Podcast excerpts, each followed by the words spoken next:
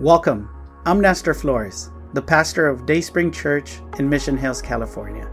Thank you for tuning in to our podcast. I want to invite you to learn more about Dayspring Church by visiting our website, dayspringmh.org. We trust that if you open your heart, God will speak to you and you'll know how to live a life with God at the center that will result in a blessed life. This message will inspire, build your faith, and help you to know God better. Enjoy the message. Hello, welcome. My name is Nestor Flores, and I am so glad you're joining us. And I want to thank you for making time to be with us. We are in a series of message where we're talking about marriage, specifically how to renew our marriage. And we're doing this because, see, every marriage begins with big dreams and great expectations. But what happens is that the struggles, the difficulties, the problems, the simple demands of life, they begin to dim that glow that couples had when they first began. And that's the importance of renewal. Because when renewal happens, it revitalizes the passion, it revitalizes the attraction, the romance, the love. And couples can become united and happy, and couples can stay united and happy, which, by the way, it's God's intention for marriage. But before we continue any further, what do you say we start with a little bit of humor and then we'll jump right into today's message? The joke says that a man uh, went to go visit his dear mother at the funeral. And uh, when he was at her tomb, he laid the flowers and he's there just giving her her respects. And when he was getting ready to to go back to his car, his attraction, his attention was attracted by another man in another tomb who was just crying and wailing. And he just couldn't take his attention. And this man was praying and crying with such passion, saying, Why did you have to die? Why did you have to die? The man couldn't help himself, and he went over to the man uh, because he just had to know who it was that passed away that caused so much uh, passion and, and, and pain in this one other man. As he approaches the man, he says, Forgive me for interrupting, but I'm just overwhelmed by your passion and your pain for this loved one that you lost. That I just had to know who was it? Was it a father? Was it a, was it a son? Was it a daughter? Who was it? The man that was crying composes himself, and after composing himself, he replies to that first man and he says, It was my wife's first husband. let's pray. Some of you will get that joke in a couple of seconds. Uh, but let's pray. Heavenly Father, we come before you. Lord, our marriages, our relationships, they need you. So please renew us. May your word transform us. May your word bring life to the dead areas. May your word bring clarity to the areas where we need, where we have confusion or, or we're not sure what to do, Lord. Father, we need you. We are asking you to renew us. We pray this in the wonderful name of your Son, Jesus Christ. Amen and amen. Look at what Genesis 2 22 through 24 says. It'll appear on your screen. It says, Then the Lord God made a woman from the rib, and he brought her to the man. At last, the man exclaimed. So Adam shouted, finally, right? He says, at last, this one is bone from my bone and flesh from my flesh. She will be called woman. Do you know why um, Eve was called a woman? Because when Adam first saw her, he went, Wow, man. He, he was so impressed by her that he said, Wow, man. So that's why she's called a woman. He says she will be called a woman because she was taken from man. Verse 24 says the following This explains why a man leaves his father and mother and is joined to his wife, and the two are united into what? One. In this passage, in the second chapter of Genesis, we see the first wedding. We see the first wedding take place when God gives Eve to Adam. And we have to remember that it was God who established marriage. Marriage is God's idea, it's not society's, it's not uh, the United States of America's idea. No, it is God's idea. And in this passage, not only do we see the first marriage, but we see the purpose of marriage. And that is that they, that two individuals were to become one. You know, the joke says that all couples are trying to become one, but that the battle is in deciding which one they become. And see, in this passage, we, we see the first marriage and we see a union, a unity, a, a, a fusing of two individuals that takes place. But we also see that God says something very key. He says that this marriage is sacred and that it shouldn't be broken. So the question now becomes if marriage is sacred, if marriage is God's idea, then why is it that we experience so, many, so much marital breakdown? Why is it that so many marriages end up in divorce in our days? Well, one definite answer is the enemy. The enemy of our souls, the devil. He's been very successful at breaking and destroying many marriages. Unfortunately, he's had much success in many relationships. And he's one reason that so many sacred marriages have experienced divorce and breakdown. And see, my hope is, my hope and prayer are that through this series, we would learn, and I'm with you, I'm married, and I, I have to learn this from the Word of God, that, that we would learn how to constantly renew our marriage so that we can strengthen the unity in our marriage. Because when we do, when the unity is strong, we're gonna have a happy, satisfying marriage that will be for life.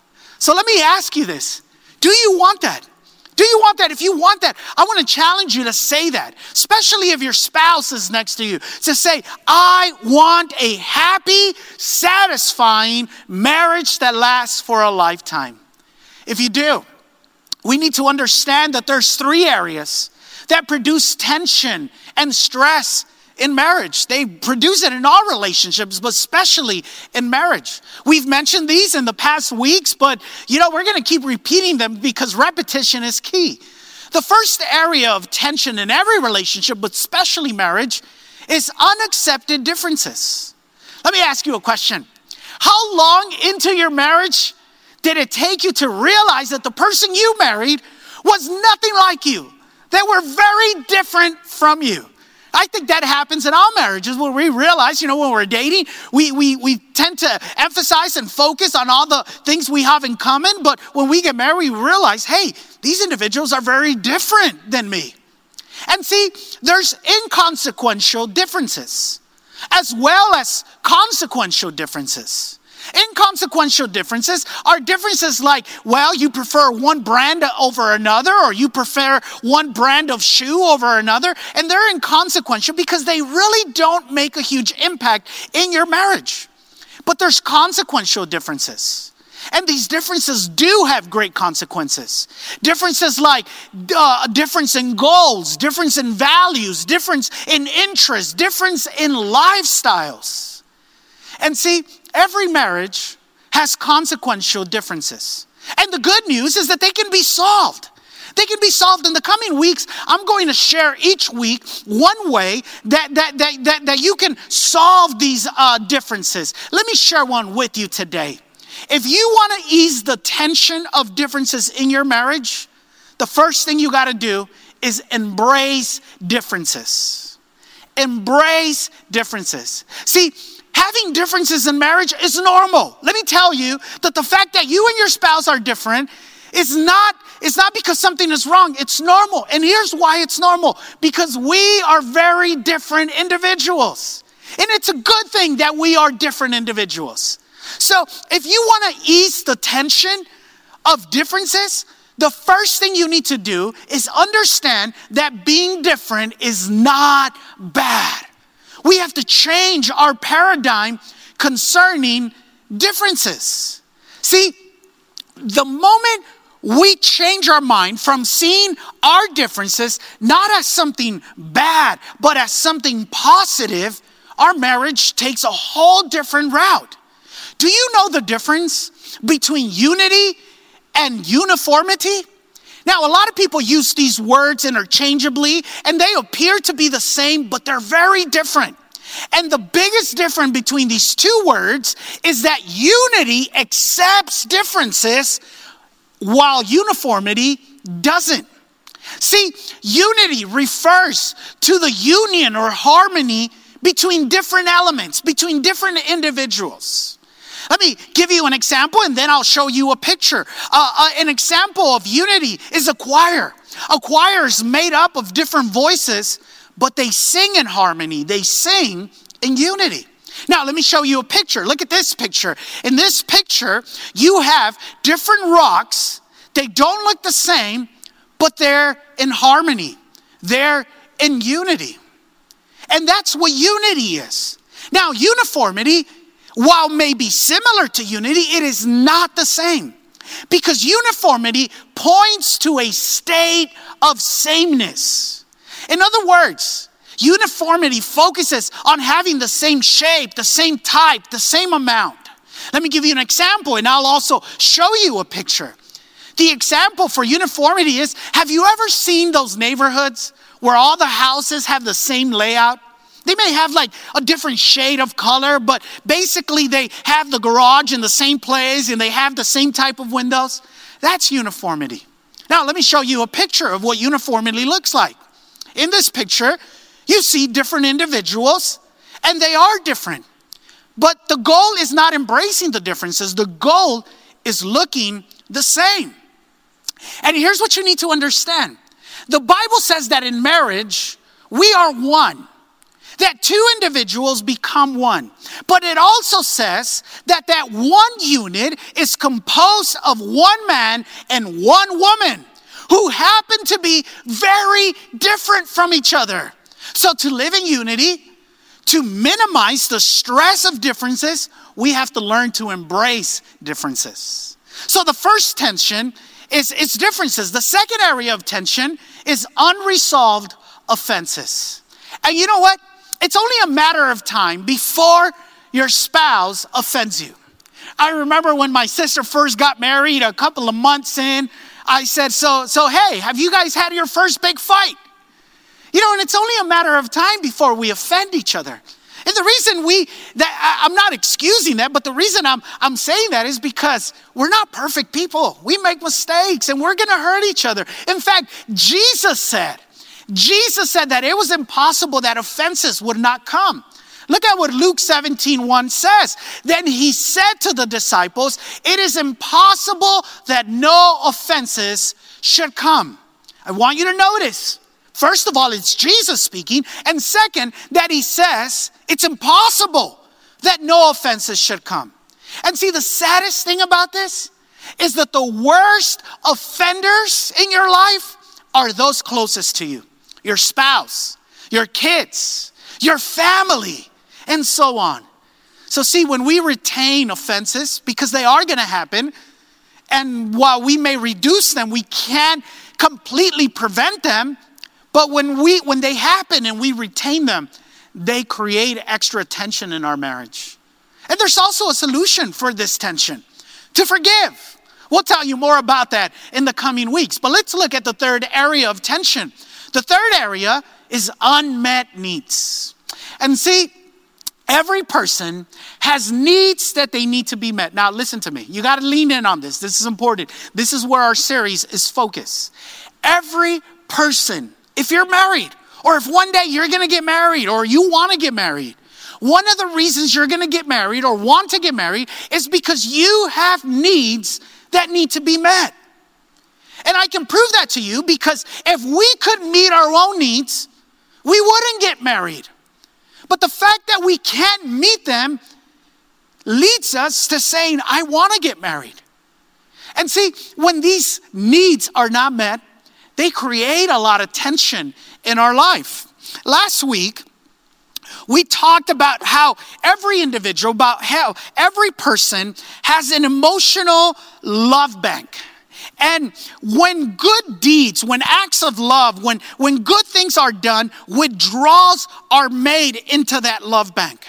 And when enough uh, deposits, I mean, when enough deposits are made, our emotional love tank is full and we feel love. We are in love. But if only withdrawals are made, then our emotional bank feels empty. And that's when love begins to wane, begins to die, begins to disappear. And see, if your emotional love bank is on empty, if your emotional love bank is overdrawn, then to fill it again, you have to take the advice that is given to us in the Word of God in the book of Revelations, chapter 2, verses 4 and 5. And look at what it says. But I have this complaint against you. You don't love me or each other as you did at first. Look how far you have fallen. Turn back to me and do the works you did at first. To understand this verse more, I want to invite you to go back and listen to the message from last week. And God continues to say in that passage if you don't repent, I will come and remove your lampstand from its place among the churches. So the third area of attention is unmet needs. And in this series, we're looking, we're going to look at the 10 main needs in marriage. Five that most women would generally say, these are my five top five needs. And then we're also looking at five that men generally consider the most important. We've already looked at the number one for each uh, uh, spouse. We've, we've looked at the fact that for women, the number one need is affection, and that for men, their number one need is sexual intimacy. Today, we're going to look at the second need of most women. So I'm going to mainly refer to men, to husbands. But it doesn't mean that wives can tune out. Because you know what? Although generally speaking, these needs are predominantly in one uh, gender, there are some men who would say, hey, this need of conversation is also a, a high need of mine. So don't tune out because uh, uh, whether it's a big need or not in your husband, the truth is that it's a need.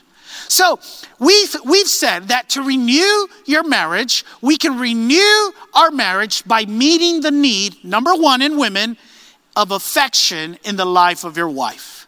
But today, we're going to talk about how to renew your marriage by meeting the need of conversation in the life of your wife. Look at what Philippians 2 2 says. Then make me truly happy by agreeing wholeheartedly with each other, loving one another, and working together with one mind and one purpose. You know, a study was made of children between the ages and four to seven, if I remember correctly.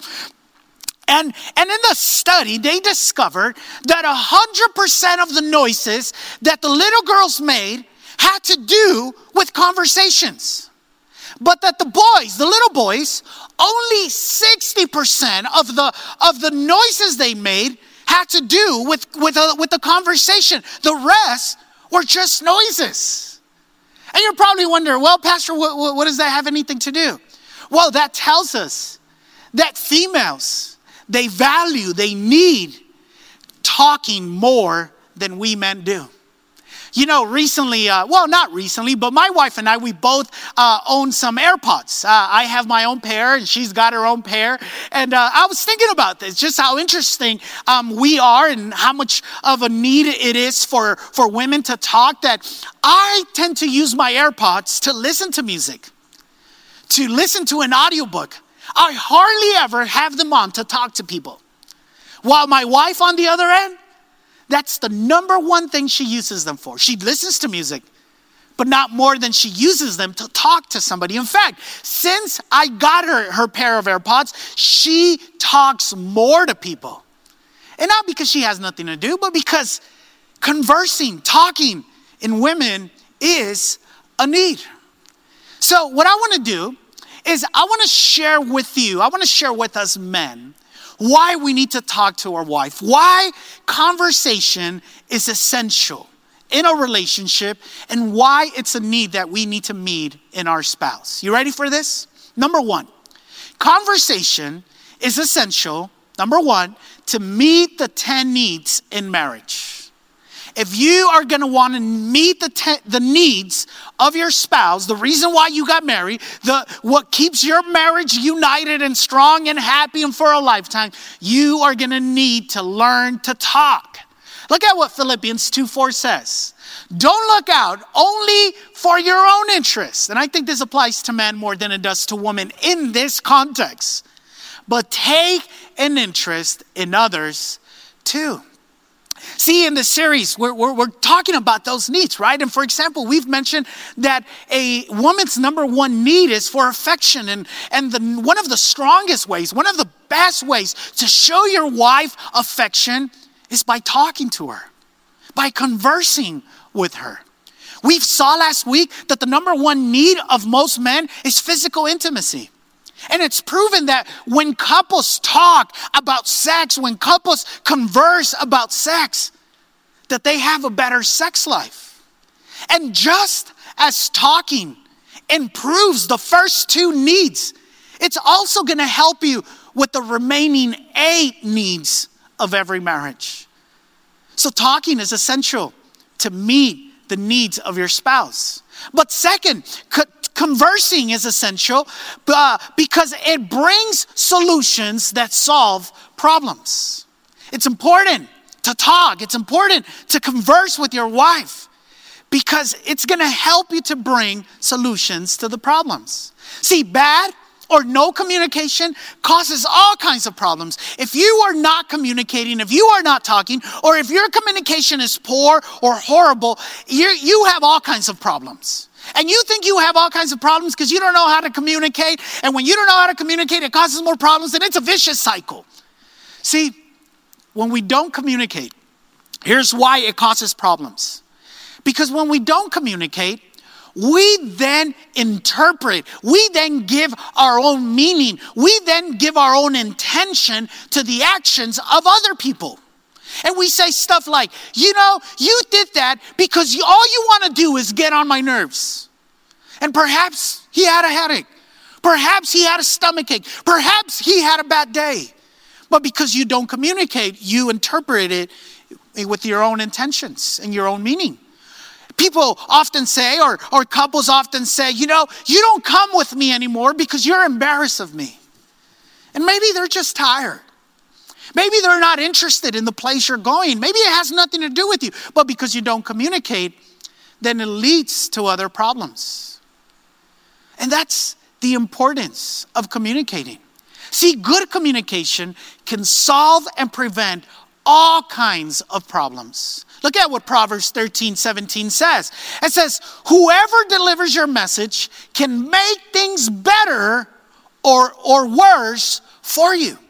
In other words, depending on the messenger, depending on the ability of communication, things can get better or things can get worse. See, marriage, marriage is an association. And in order to have a strong marriage, you're gonna have to agree. You're gonna have to talk about those areas where you guys are different. In order to have a strong marriage, you're gonna have to be able to talk about how do we manage money? How do we raise our kids? What kind of friends are we gonna allow into our relationships? Uh, what are the goals that we're gonna have? And if you do not talk, then those differences cannot be agreed upon. And that's why marriages dissolve. That's why marriages don't last. But third, conversation is essential to promote closeness and union. You know, talking to your spouse is essential for her as well as for you because it promotes and nurtures unity, it promotes closeness. Philippians 2 2 says the following Then make me truly happy by agreeing wholeheartedly with each other loving one another and working together, look at this, with one mind and one purpose. God, God's desire, God's intent is that we as married individuals would live together in unity. He wants us to love each other and to do life in such a way that it would appear that we have one mind and one spirit. And the only way this is going to happen is if we talk, if there's regular conversations between me and my wife. See, conversing, talking with your spouse is like the ligaments in your physical body. See, these ligaments, they join your bones together so that the body, this physical body that I have, can stand and move, can stand and have action. Without the ligaments that connect the bones in my body, my body would become a pile of useless meat. I would be unable to move. And many couples are falling apart because they're not talking, because the husband is not meeting the need of conversing with his wife. Now, I've heard husbands say, well, if she needs to talk so much, why doesn't she find another woman and they talk their ears out? Well, she can. And she should. Every woman should have other women that she can talk to. But listen to me, guys. Even if she does find somebody who she could talk to for hours, she still wants to talk to you because she wants to connect with you. She wants to feel united with you. She wants in in the heart of the man that she loves. So even if she does find a talking buddy, she still needs you. Because remember, she married you. She fell in love with you. And even then, some men would push and say, well, if she needs a man, can why doesn't she find a, a good friend of the opposite sex? And you know what? Some people have asked, is it good for a woman to have a good friend of the opposite sex? Well, it's definitely not a sin, but it's dangerous. It's dangerous. And I think that we as men would not want to risk this danger in our life. And here's why it's dangerous because you have to remember women are auditory, they, they, they fall in love through their ears. And if this other individual is paying attention to her, and if this other individual is connecting with her through conversations, the danger is that she could fall in love with him. In fact, that's how many infidelities have taken place. So, bottom line for couples to get close to each other, to feel united, they need to talk because talking is the ligament that joins them together. Last but not least, fourth, conversation is essential to build up her heart. Conversation, talking builds up a person. Did you know that? Look at what Ephesians 4:29 tells us. It says, "Don't use foul or abusive language. Let everything you say be good and what? Helpful so that your words would be an encouragement to those who hear them." And this applies to our kids. This applies to those of us that are leaders as we lead others, but especially to our spouse. See, most women feel that their husbands don't really talk to them. And most men would say, What are you talking about, women? We, we do talk. But see, what we men refer to as talking is shallow, superficial conversations as to what are the kids going to do today? Uh, you know, uh, what's the weather going to be outside? That, that, that, that, that's not what women need. They need to connect to our heart. They need to connect to our spirit, to our soul. And one of the things that we need to understand is that men and women talk for different reasons. See, we men, we talk because we want to come up with solutions. We talk because there's something that we want to achieve. Women, they talk because the simple act of talking counts to them. Women, they feel appreciated and loved when they're able to talk to their husband and their husband talks back to them. See, for women, conversation is the point. The very act of talking to her husband is meaningful to her. It builds her up, it encourages her heart. So the husband that finds time to talk to his wife builds her up. If you want a better wife, one of the ways you can build up a better wife, a better person in her, is by meeting her need of conversing with her. So here's what I want to do before we end. Would you, would you rate yourself, whether you're the wife or the husband, would you rate yourself in regards to this need? On a scale of one to 10, how big of a need is this for you? And I want to ask you, as I did last week, that you would take time to share it with your spouse. Now, let me end with this. A bad marriage, a marriage that is dysfunctional and that doesn't work is a marriage that's composed of two masters in love. A marriage that is ideal, that is enjoyable, that is awesome, and that last is a marriage that is composed of two servants in love. Now, notice the difference. Two masters in love lead to a broken marriage, two servants in love lead to a good marriage.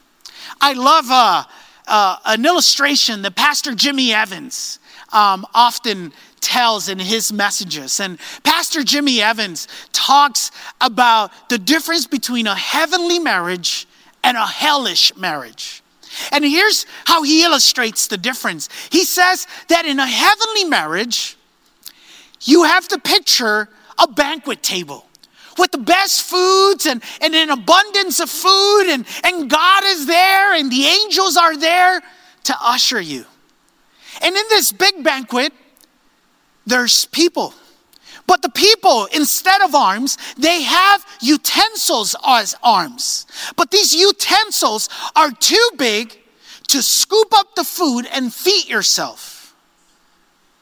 And he says that in a hellish marriage, is very similar to a heavenly marriage, except that God is not there. But the abundance of food, the banquet, the table is there, the utensils are there.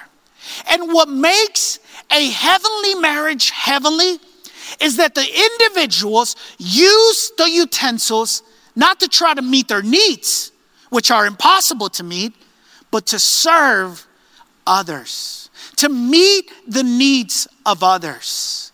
In a hellish marriage, the individuals are selfish. They refuse to serve one another. And they rather see each other starve than to serve and meet each other's needs. The food is there, the banquet is there, but they don't have a servant's heart. So, because of that, they starve and they starve others. And I want to tell you that you have what it takes to meet your spouse's need. The banquet table is set before you. Serve each other, meet each other's needs. Husbands, I know that as we talk about uh, talking with our wives, we say, but we're just not made that way. Well, you know, we Christians have an advantage. We have a great help, and that's the Holy Spirit. The Bible tells us that the Holy Spirit helps us to communicate with the Father, that in fact, He takes what is in our heart and in our mind that we can't conjure up in words and He communicates it to the Father. And if the Holy Spirit can help us communicate with God, you don't think He can help us communicate with our spouse? So let's be spirit led. Let's be spirit dependent. Those moments when we rather watch TV or go lock ourselves in the garage over talking to our wives, Let's lean our head. Let's lift our sight to God and say, Holy Spirit, would you help me to meet my wife's need? And to do it not begrudgingly, but to do it delightfully, and that I may also enjoy it. So I encourage you if you want a heavenly marriage, use what you have to meet each other's need. We hope you enjoyed this message. But before you go, we want to extend an invitation to start a personal relationship with Jesus and declare Him your God. No one loves you like Jesus, and no one will impact your life for good like Jesus will. Would you make the following prayer your prayer?